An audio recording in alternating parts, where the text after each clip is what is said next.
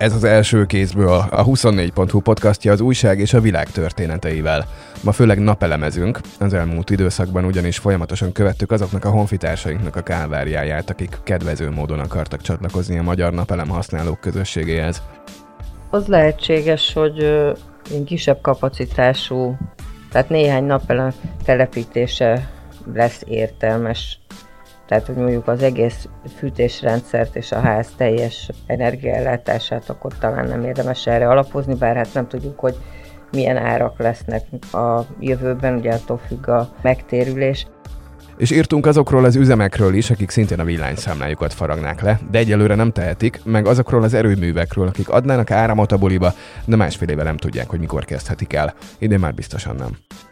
Ugye akkus energiatározókat kell építeni, tehát hogy a Mavir képes legyen a, a betáplálásra, és ez ugye 60%-kal, körülbelül 60%-kal megdrágítja a projektet, de még így is megérni a szereplőknek. Tehát annyira drága az áram, hogy ekkora költségnövekmény mellett is megoldanák. Hogyha a szabályozás olyan lenne, ami alkalmazható, kijött egy kormányrendelt, hogy úgy fent elnapolják, és akkor most már február másodikáig kell várni azoknak a, a beruházóknak, akik ilyen, ilyen kereskedelmi célú naperőművet szeretnének telepíteni és engedélyeztetni. Itt se volt indoklás, hogy, hogy miért napolják el a, a pályázatot. Ugye energiainség van, folyamatosan mennek fel az árak, és mégis úgy döntenek folyamatosan, hogy görgetik, halogatják ezt a programot. Én Pál Zsombor vagyok, ezúttal is én kérdezek.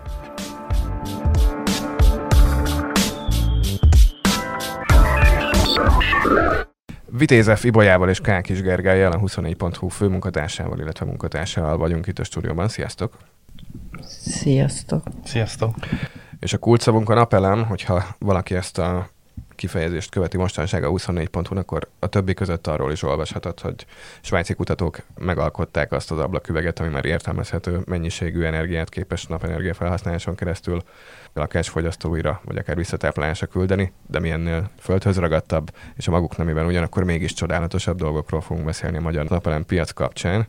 Gergő Ibolya érintett, mindjárt elmondja, hogy ez milyen mértékben traumatizálta őt az elmúlt hetekben és hónapokban. Neked van bármilyen napelemes kötődésed, vagy csak írsz róla?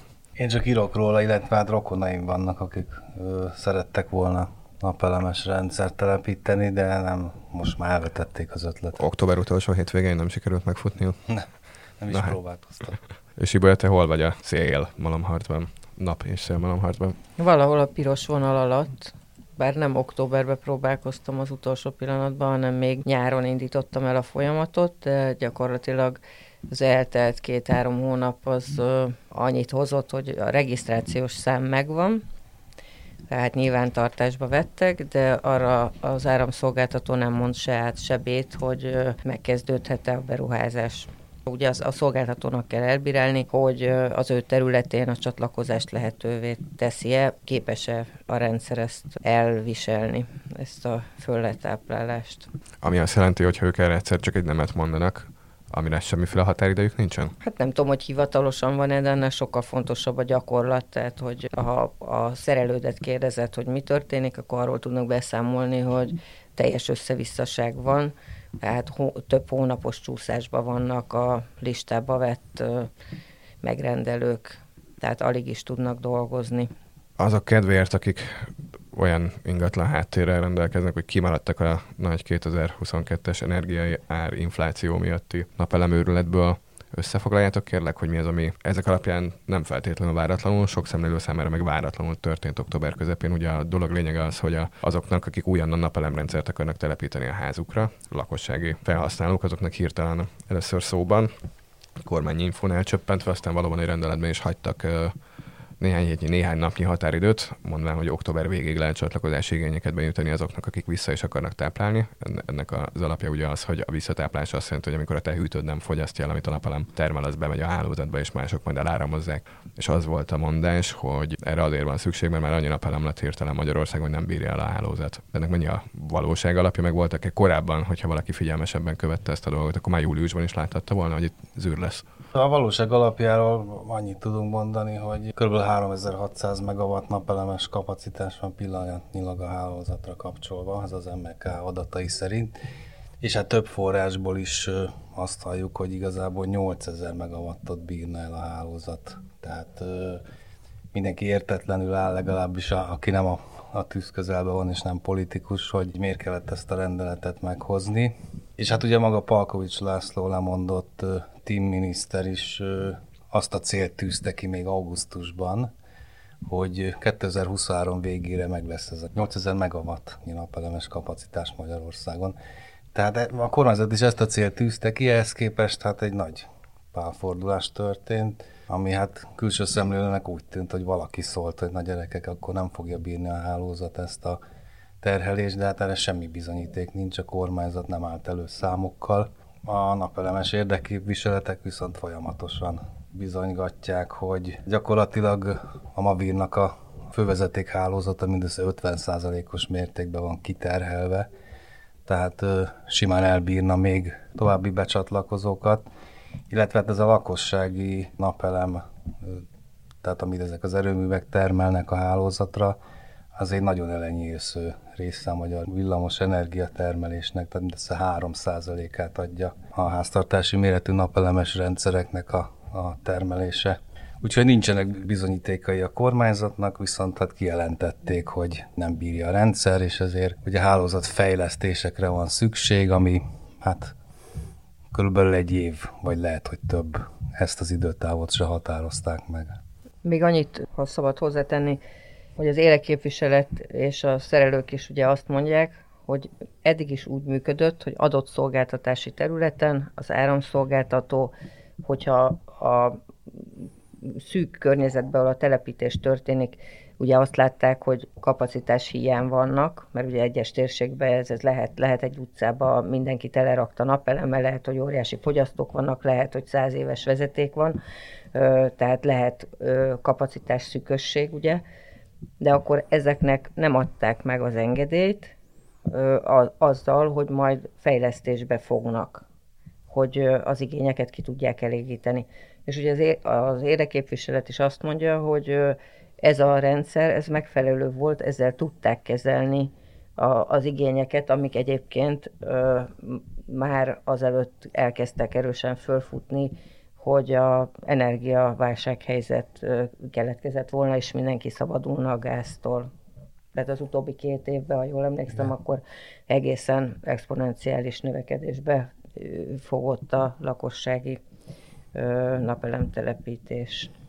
Igen, és hát a, szintén a Napelem Napkollektor Szövetségnek volt egy adata, ugye, hogy előkerült az is, hogy helyi szinten nem megfelelő a hálózat, tehát hogy összességében jó, csak hogy vannak olyan gócpontok, ahol nem tudják engedélyeztetni. Amikor a szolgáltató ezt megvizsgálja, akkor megvizsgálják a, a hálózat állapotát, számításokat végeznek, stb és kiadnak egy ilyen műszaki gazdasági tájékoztatónak nevezett dokumentumot. A statisztikák szerint ezeknek mindössze a 2,4%-a volt olyan, amit elutasítottak az elmúlt egy évben. Tehát nem igazolt az, hogy helyi szinten is nagy mértékben nehézségekbe ütközik az, hogy csatlakozzanak a hálózathoz. Viszont a 2,4-ben nincsenek benne a vitézefi bolyák, akiknek malmoznak a kérelmével és remélhetőleg nem is lesz benne soha 2,4-ben, hiszen nem fogják elutasítani. Betölteni két gyors tisztázó kérdést a hozzám hasonló társasházi kívülálló hallgatók kedvéért. Amikor azt mondjuk, hogy visszatáplálás, akkor az áramrendszer szintjén az történik, hogy az azonnal bekerül az az áramkapacitás a hálózatba, tehát nem elrakják egy országos akkumulátorba, hanem annyival kevesebbet termel valamelyik állami földgázzal működő erőmű. Kérdője. Hogy ez a megújuló ö, energia termelésnek a rákfenéje, amit szoktak e, emlegetni ugye a parlamentben is. Akkor, amikor rettenetesen süt a nap, hogyha most konkrétan napelemről beszélünk, akkor hirtelen nagy árammennyiség keletkezik, és az rögtön rá fog menni a vezetékre. Ugye nem nagyon vannak felkészülve erre a dologra, nincsenek akkumulátorok, de egyébként, hogyha volnának, akkor is ugye két-három napig tudják tárolni a, az energiát, vagy inkább csak két órán keresztül, tehát el lehet húzni a nagy csúcsokat, és ez így kiszámíthatatlanná teszi, el nagy áramingadozatások lépnek fel, és ugye egy országnak, minden országnak úgy van az energia mixe összeállítva, hogy van egy ö, alaptermelés, ugye, amit az atomerőmű, vagy mondjuk nálunk a mátrai erőmű, tehát akik ilyen folyamatos üzemben ö, tudnak működni, azt az ö, mennyiséget megtermelik, és a kiugrások azok pedig a felhasználásban is vannak kiugrások, mondjuk amikor beindulnak a gyárak, vagy amikor hazaszalad este a munkából a, család, nagy az igény, akkor be kell kapcsolni mondjuk a gázerőműveket, és akkor ehhez képest ugye vannak a, a megújulók, amiket amikor fúj a szél, akkor nagyobb mennyiségű energiát fog termelni, vagy süt a nap, akkor is télen meg mondjuk 11, 10 pár százalékon tud termelni. Tehát ez a kiszámíthatatlanság, ez kétségtelen hátránya, nem csak nálunk világszerte, de vannak kezelési módok.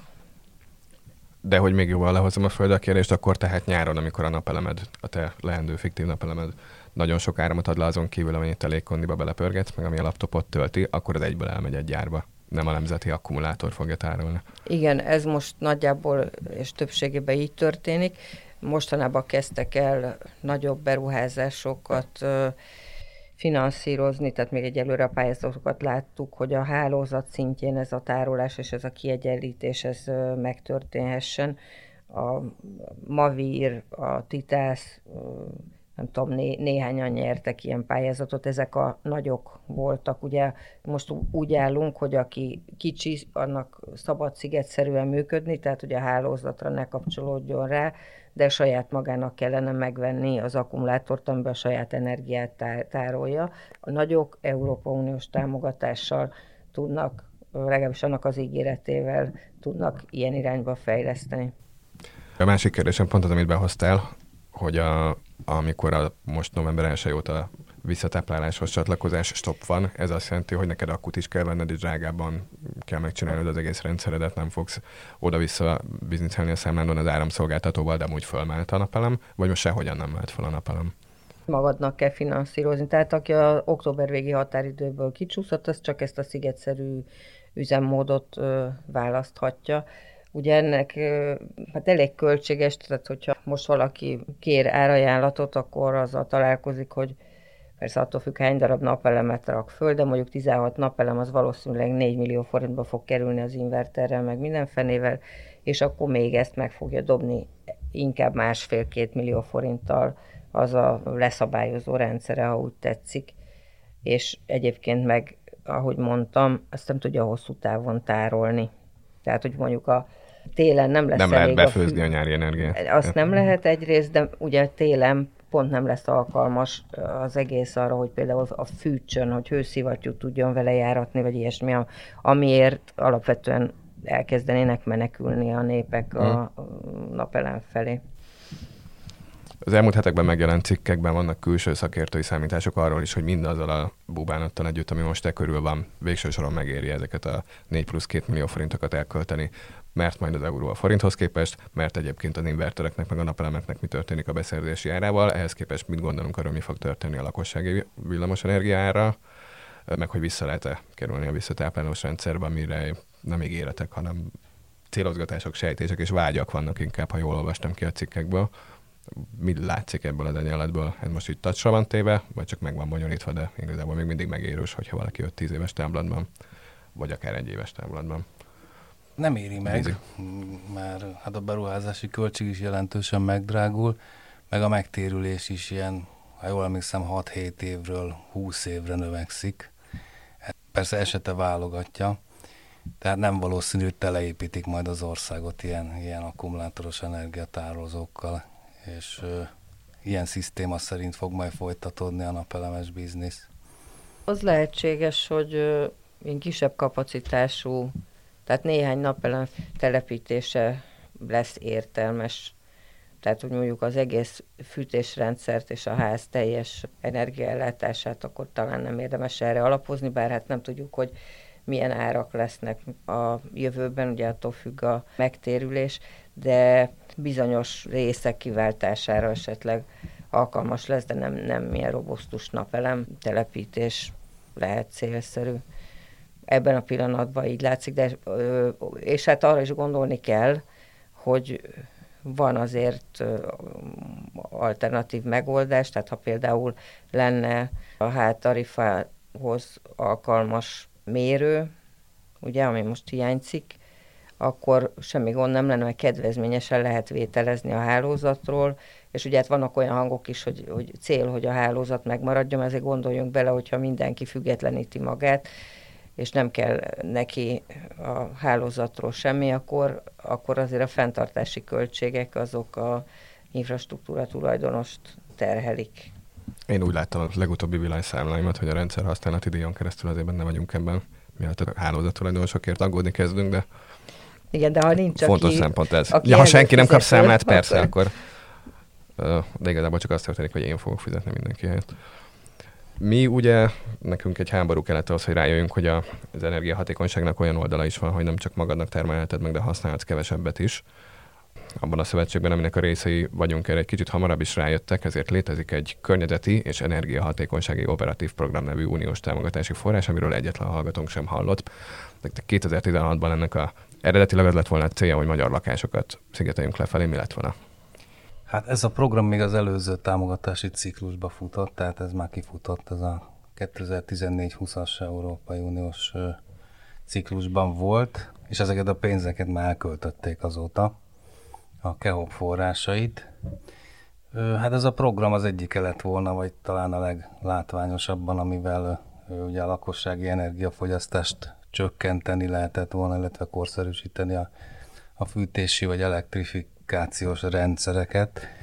Ugye annak idején 2015-16-ban a kormány ígéretet tett, hogy ezt lakossági energiahatékonysági beruházásokra fogja elkölteni.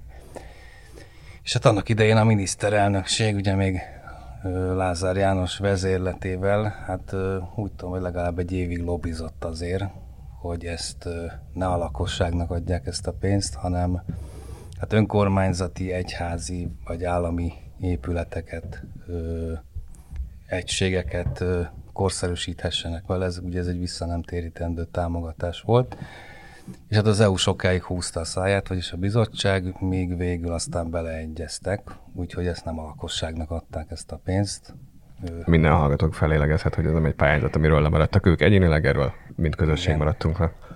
Na most hát ez annyiban volt, egyrészt balfogás volt ugye a napelemes rendszerek szempontjából, mert azok nem terjedtek Magyarországon, akkori még. És hát az, a gyakori számítás szerint, egy kutatóintézeti számítás szerint ebből a pénzből dupla annyi energiát meg lehetett volna takarítani, mint amennyit ugye a közintézmények tudtak a támogatással. A lakosság e- ez cserébe kapott egy, egy visszatérítendő, illetve hitelekkel megtámasztott programot, ami hát cseki érdeklődéssel szerintem el is halt.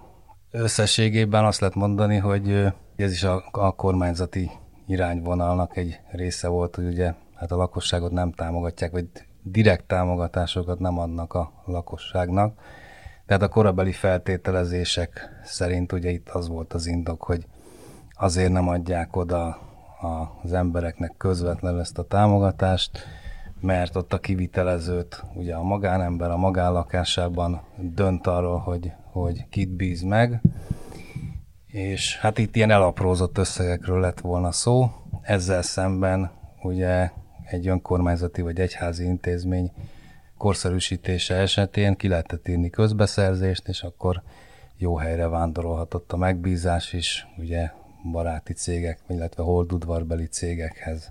Ez lehetett az egyik lehetséges értelmezés szerint az oka. Persze, ezek mind csak feltételezések. Az is lehet, hogy csak féltették a lakosságot, hogy, hogy túl sok pénz legyen hirtelen a kezükben, és megijedjenek. Van még két szelete annak, ahogy napelemezünk ebben az országban, még van az, amikor kereskedelmi létesítmények, üzletek, üzemek próbálják a saját lényegesen nagyobb áramszámláikat csökkenteni, úgyhogy földobják a napelemet a tetőre, illetve vannak naperőművek, amik a abból élő vállalkozások, hogy napelemeken keresztül áramot termelnek, és ezt beadják a hálózatba, és ezért pénzt kapnak. Nekik mennyiben vidámodott meg az életük 2022-ben? Vannak ezek a kereskedelmi erőművek, ha jól emlékszem, ez a megnevezés rájuk. Hát esetükben ugye a csatlakozási lehetőség, tehát a hálózatra való csatlakozási lehetőség az, ami 2021 áprilisa óta nem lehetséges.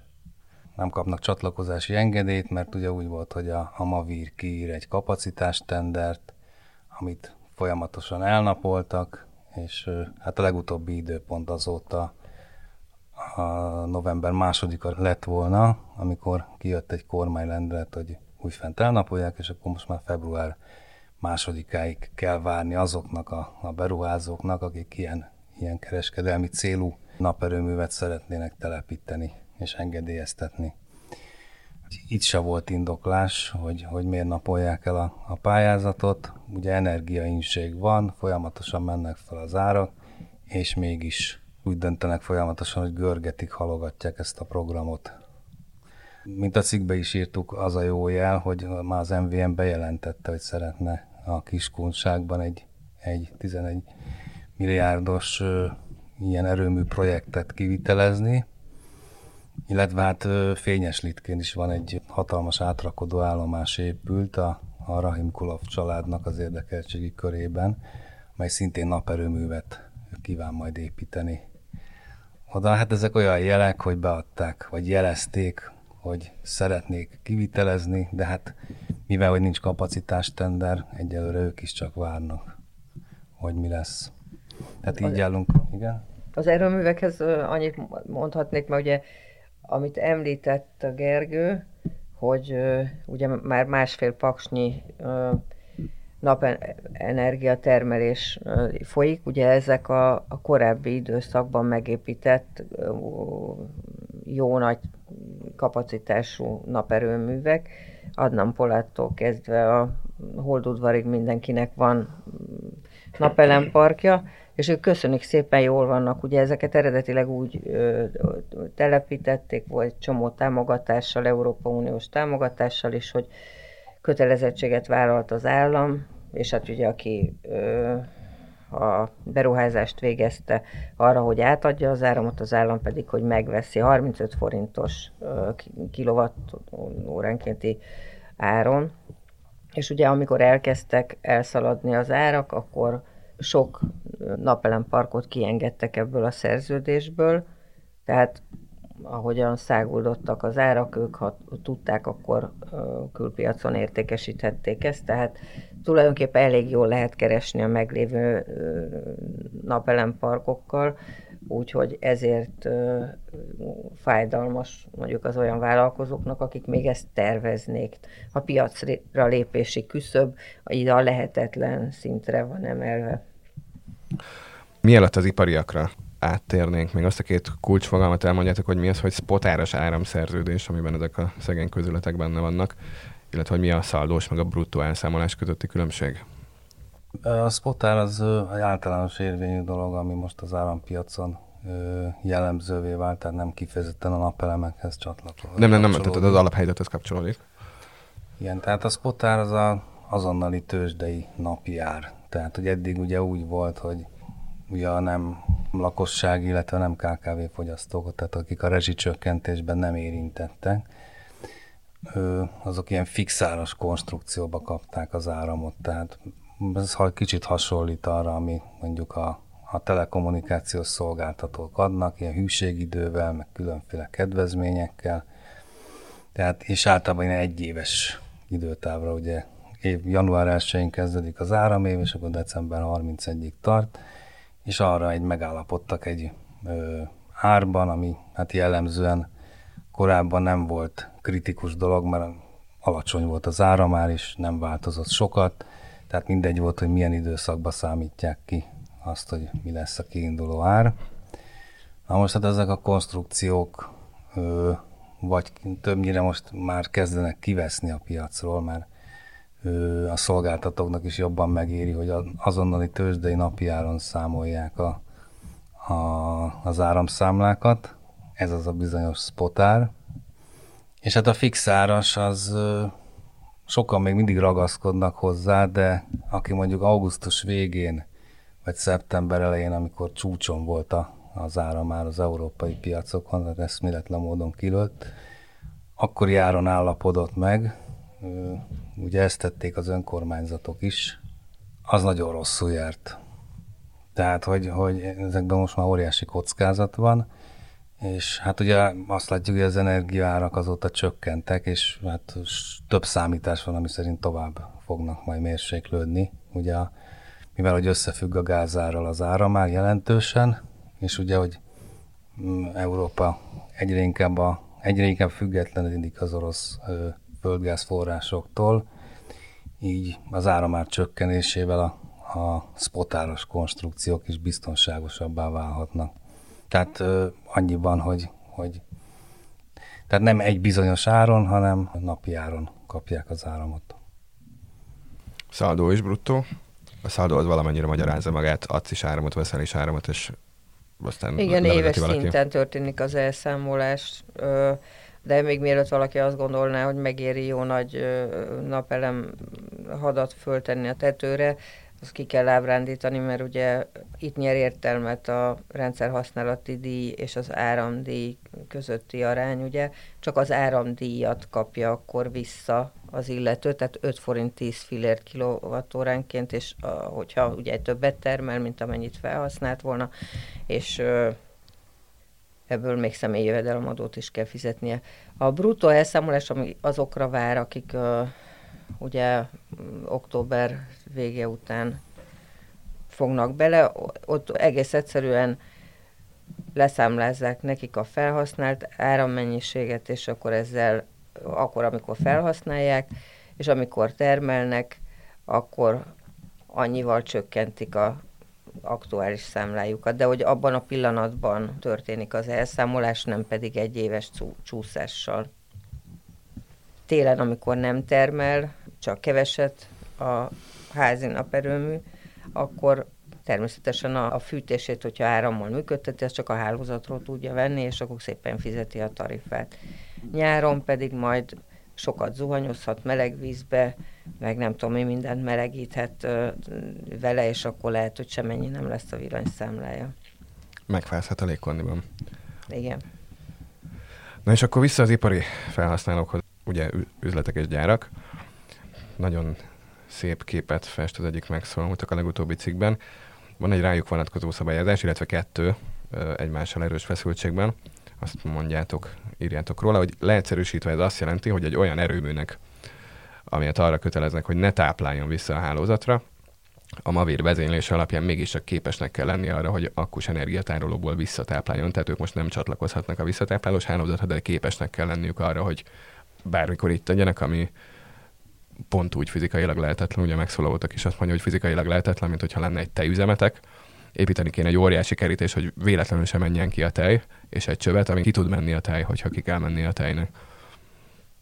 Én is olyan hasonlattal élnék, hogy mondjuk arra köteleznék a magánlakásokat, hogy mindenhova építsenek vasrácsokat, minden bejárati ajtóhoz, és a következő rendelettel meg megtiltanák, hogy vasrácsokat építsenek a bejárati ajtókhoz. Tehát egymást önellentmondásban van a szabályozás, és hát azért gyakorlatilag az ipari fogyasztás csökkentő naperőműves rendszereknek az üzemeltetői, vagy akik ilyeneket szeretnének engedélyeztetni, azok most pad helyzetbe kerültek.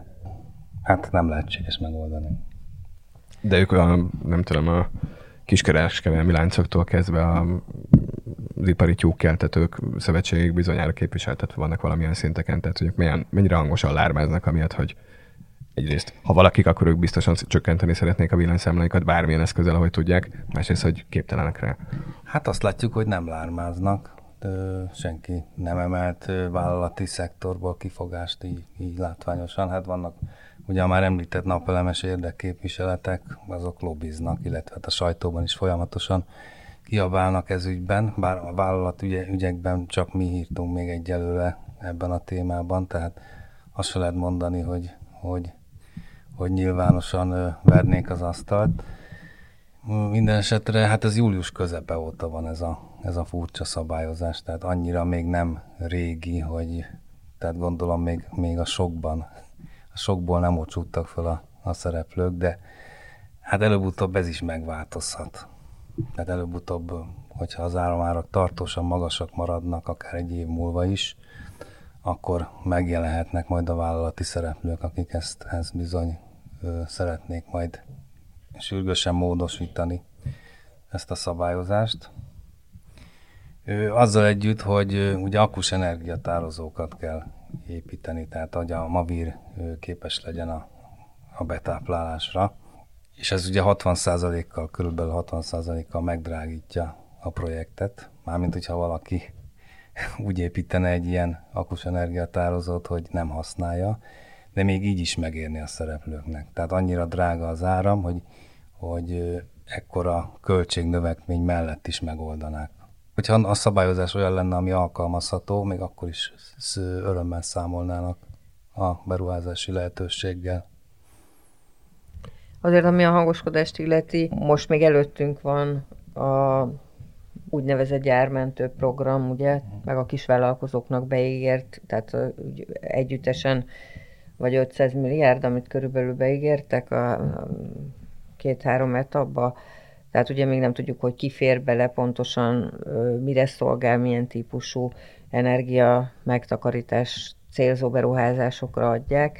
Ez az egyik elem, a másik pedig az, hogy akik igazán nagy érdekérvényesítők, azok között azért már a korábbi években is bőven voltak olyanok, a, tehát most nagy cégekre gondolok, mondok konkrét példát, mondjuk az Audinak bőven van napeleme is, és geotermális energiával is rásegít az ő igényeinek a kielégítésére, tehát hogy, hogy igazán nagy cégek valószínűleg nem szorulnak rá erre a, a dologra, mert már a, az eddigi árak mellett is hiába volt olcsóbb a, a nulla forint fűtőanyag ár, az mindenképpen vonzó egy, egy komolyan gazdálkodó cég számára. De jó, az Audio már megoldotta, tehát napelemes rendszerekkel önellátóvá tették a győri üzemüket. Tehát ők már valószínűleg nem, nem akarnak újat építeni, ha csak egy új gyárat nem húznak föl még valahol. De Hát a gyármentő programban óriási ellentmondás, ugye maga Szijjártó Péter úgy jelentette be a programot, hogy ez kifejezetten ilyen energiahatékonysági, fogyasztás csökkentő projektekre lehet majd felhasználni, például napelemes rendszerek kivitelezésére, úgy, hogy a szabályozás alapján egyáltalán nem lehet most engedélyeztetni ilyen, ilyen rendszereket. Tehát a kormányzati kommunikáció az, az, az kaotikus és, és folyamatos önellentmondásban van. Az a feltételezés van még a, a visszatáplálásra, meg a lakossági fogyasztókra visszatérve, hogy úgy sikerült ezt elszámolni, hogy mit bír el a hálózat, és avval takarózni, hogy azért nem lehet most, mert nem bírja el a hálózat, hogy egészen egyszerűen rossz adatból is dolgozhatnak mint hogy azért kérdeztem azt is, hogy mennyire hangosan ütik a tamtamot, a, most már maradok a tyúkkeltetős, például a tyúkkeltető szövetségek, tehát hogy simán az az olvasat is lehetséges, hogy egészen egyszerűen még nem vették észre, vagy ha olvasták a múlt heti cikketeket, hogy itt összefeszülő szabályok vannak. Ez nem valószínű, mert mindenhol azt halljuk, nem csak a napelemes, hanem ö, iparági érdekképviseletekről, hogy égető szükség lenne ezekre az erőművekre. Tehát, hogy valamilyen formában ők is szeretnék, és várják, hogy majd a szabályozás majd szép lassan leköveti az igényeket. Hát most úgy tűnik, hogy február másodikáig kell legkésőbb várni, hogy aztán az ipari fogyasztás csökkentőknél mi lesz, azt azt senki nem tudja. Az irány az azt mutatja, hogy a, a, a Technológiai és Ipari Minisztérium megszűnése, amely hát tudomásunk szerint elég komoly, komoly megújuló energia csapattal rendelkezett, tehát akik kifejezetten ezzel foglalkoztak és komolyan vették a témát. És hát maga Palkovics László lemondott miniszter is Hát sajtóhírek, meg különféle szóbeszédek alapján korábban lobbizott a kormányzatnál, például a szélerőművek engedélyeztetése ügyében, amely jelenleg tilos Magyarországon már hat éve. Tehát a szabályozást úgy alakították, hogy nincs értelme építeni ilyen erőműveket. Ugye ez az a lakossági napelemrendszereknél ez a napelem stop is azt sugalja, hogy a kormányzatnál nem igazán törik magukat azon, hogy, hogy a megújuló energiára építsenek. A szakma mit fog lépni, vagy a gazdasági szereplők mit fognak, milyen lobby erővel fognak föllépni, az, az még nem körvonalazható számomra. Ugye most a, nagyjából a senki földjén beszélgettünk, mert a régi miniszter már csak formálisan van, aki ez az energiaügyek egy része tartozott, és az új energiai minisztertől nem tudjuk még, hogy mit várhatunk, és hát biztos ugye a, a mostani vektorok sokkal inkább afelé mutatnak, ugye, hogy szélerőműveket már rettetesen régóta nem lehet építeni, adminisztratív okok miatt, mert hogy 12 kilométernél közelebb nem lehet lakott településhez, ilyen pont pedig nincsen. A naperőműveket hosszasan tárgyaltuk, a geotermális energiáról nem nagyon régen beszélt kicsit a Palkovics miniszter, de még nem tudjuk, hogy mi fog történni, tehát új pályázatokat ígértek. Eddig ahhoz képest, hogy alattunk rengeteg meleg víz van, nagyon sokat nem tudunk felmutatni, tehát néhány települést csinálta meg saját magának a energiaellátás, de jellemzően az se a lakosság széles körének ezek a fő megújulók volnának, tehát miközben energiavészhelyzet van, és száguldottak a gázárak fölle, többszöröse most is, bár csökkenő tendenciát mutat, de most is többszöröse annak, mint amit megszoktunk az előző évtizedekben. Ehhez képest ugye úgy néz ki, mint hogyha Magyarország a kőolajon, a gázon és a nem tudom, talán a ligniten szeretne maradni, pont az atomerőmű az egy másik tészta, ugye az úgy néz ki, hogy határidőre már nem készül el, azt se tudjuk, hogy lehetséges-e megépíteni ebbe a konstrukcióba, valószínűleg nem, ezt mondják a szakértők. Úgyhogy pillanatnyilag ö, eléggé ö, nagy dilemma előtt áll, alig hanem az energiaügyi miniszter is, és mi meg fogyasztók, ugye szintén nagy dilemma előtt állunk, mert kérdés, hogy melyik irányba ruházzunk be, mert ma már egy egyszerű kájha is, amelyikbe nyesedéket lehetne, aprítékot eltüzelni, az is mit tudom én, fél millió forint, tehát mint a napelemnél, vagy egy hőszivattyú, 11 ezer euró, már egy csomó helyen csak euróért hajlandók adni, ez, ez nem kis pénz. És akkor még hozzátesznek egy kis napelemet, az is ugyanannyit, tehát ott tartunk, hogy, és még nem, nem kezdték el furkálni a házat, tehát még a, az egész nem zajlott le, tehát nagyon sok kérdés van, amit a politikának kell rendezni, és nagyon sok és égető kérdés van, amire a lakosságnak, meg a vállalkozásoknak különösen ugye kellene minél hamarabb válaszolni, ugye, és lépni. Lantos miniszter úr megkapta a briefinget. Ibolya Gergő, köszönöm szépen, hogy jöttetek. Én is köszönöm.